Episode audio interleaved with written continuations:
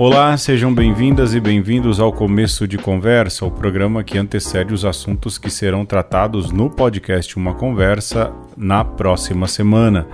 A gente sempre traz um livro, um texto, uma reportagem, um trecho de algum artigo que ajude você a compreender aquilo que nós vamos tratar no início de uma conversa, ou melhor dizendo, no decorrer de uma conversa que vai ao ar daqui a uma semana.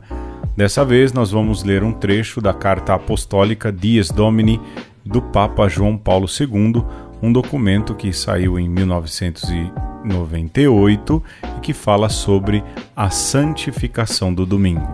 Fique aí então com um trecho da Dies Domini e a gente volta daqui a pouco.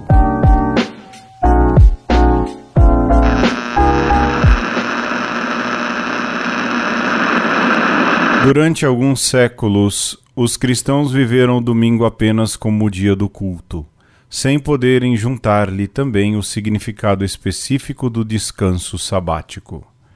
Só no século IV é que a lei civil do Império Romano reconheceu o ritmo semanal, fazendo com que, no dia do sol, os juízes, os habitantes das cidades e as corporações dos diversos ofícios parassem de trabalhar.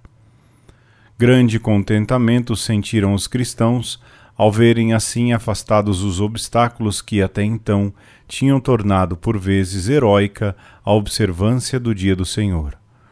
Podiam agora dedicar-se à oração comum sem qualquer impedimento.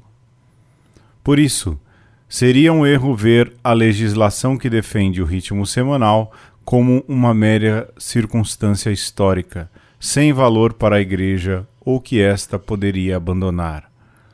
Os concílios não cessaram de manter, mesmo depois do fim do império, as disposições relativas ao descanso festivo.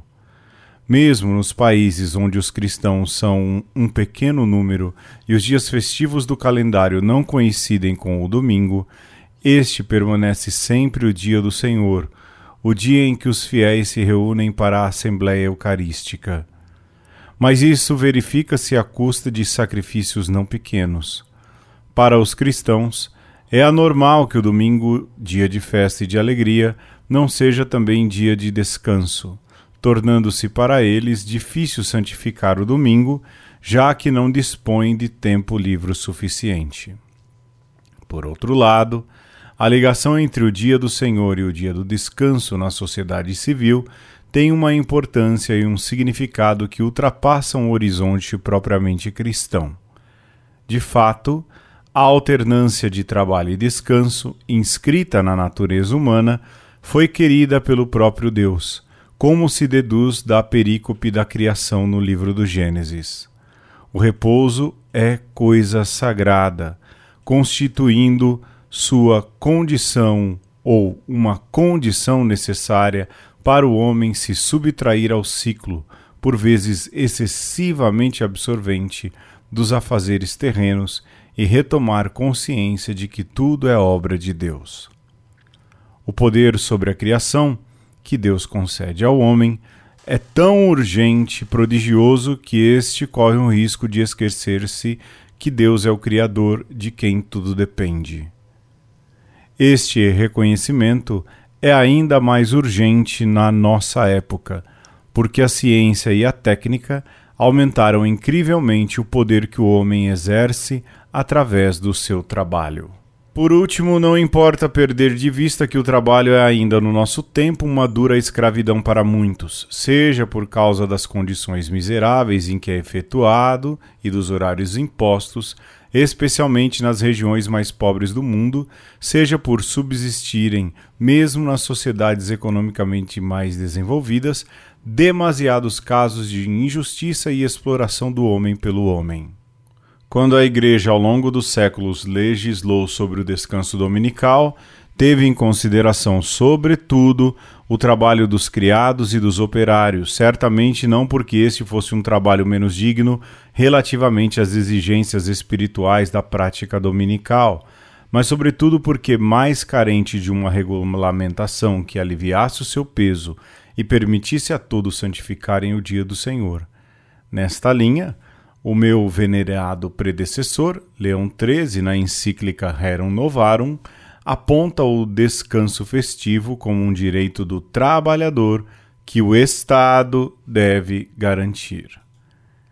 E no contexto histórico atual, permanece a obrigação de batalhar para que todos possam conhecer a liberdade, o descanso e o relaxe necessários à sua dignidade de homens, com as conexas exigências religiosas, familiares, culturais, interpessoais que dificilmente podem ser satisfeitas. Se não ficar salvaguardado pelo menos um dia semanal para gozarem juntos da possibilidade de repousar e fazer festa. Obviamente, esse direito do trabalhador ao descanso pressupõe o seu direito ao trabalho, pelo que, ao refletirmos sobre esta problemática ligada à concepção cristã do mundo, não podemos deixar de recordar com sentida solidariedade a situação penosa de tantos homens e mulheres que, por falta do emprego, se veem constrangidos à inatividade mesmo nos dias de trabalho. Graças ao descanso dominical, as preocupações e afazeres cotidianos podem reencontrar a sua justa dimensão. As coisas materiais pelas quais nos afadigamos dão lugar aos valores do espírito. As pessoas com quem vivemos recuperam no encontro e no diálogo mais tranquilo sua verdadeira fisionomia. As próprias belezas da natureza podem ser profundamente descobertas e apreciadas. Assim, o domingo, dia de paz do homem com Deus, consigo mesmo e com seus semelhantes, torna-se também ocasião em que o homem é convidado a lançar um olhar renegerado sobre as maravilhas da natureza, deixando-se envolver por aquela estupenda e misteriosa harmonia que, como diz Santo Ambrósio, por uma lei inviolável de concórdia e de amor, une os diversos elementos do universo num vínculo de união e paz. Então, o homem torna-se mais consciente, segundo as palavras do apóstolo, de que tudo o que Deus criou é bom e não é para desprezar, contanto que se tome em ação de graças, pois é santificado pela palavra de Deus e pela oração. Portanto, se depois de seis dias de trabalho para muitos, na verdade já reduzido a cinco, o homem procura um tempo para descanso e para cuidar melhor de outros aspectos da própria vida. Isso corresponde a uma real necessidade em plena harmonia com a perspectiva da mensagem evangélica.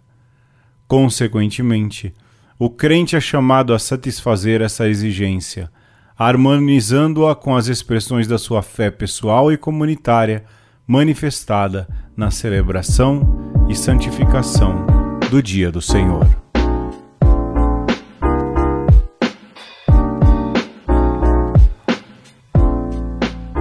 Você ouviu um trecho da carta apostólica Dies Domini de João Paulo II, que fala sobre a santificação do domingo. E esse é o começo de conversa, o programa que sempre traz um texto, algum trecho de livro, documento eclesial, algum artigo que ajude você a entender os temas que nós abordaremos na próxima semana. Você pode nos encontrar sempre em nossas redes sociais, arroba umconversa, seja no Twitter, no Facebook ou no Instagram. Nós temos também um site, umaconversa.com.br, e você também pode mandar um e-mail para a gente no conversaconosco.gmail.com. Em todos esses meios, você encontra uma forma de acessar a nossa página de colaboradores em que você pode contribuir financeiramente com as despesas de se manter uma conversa no ar. Até mais, até semana que vem.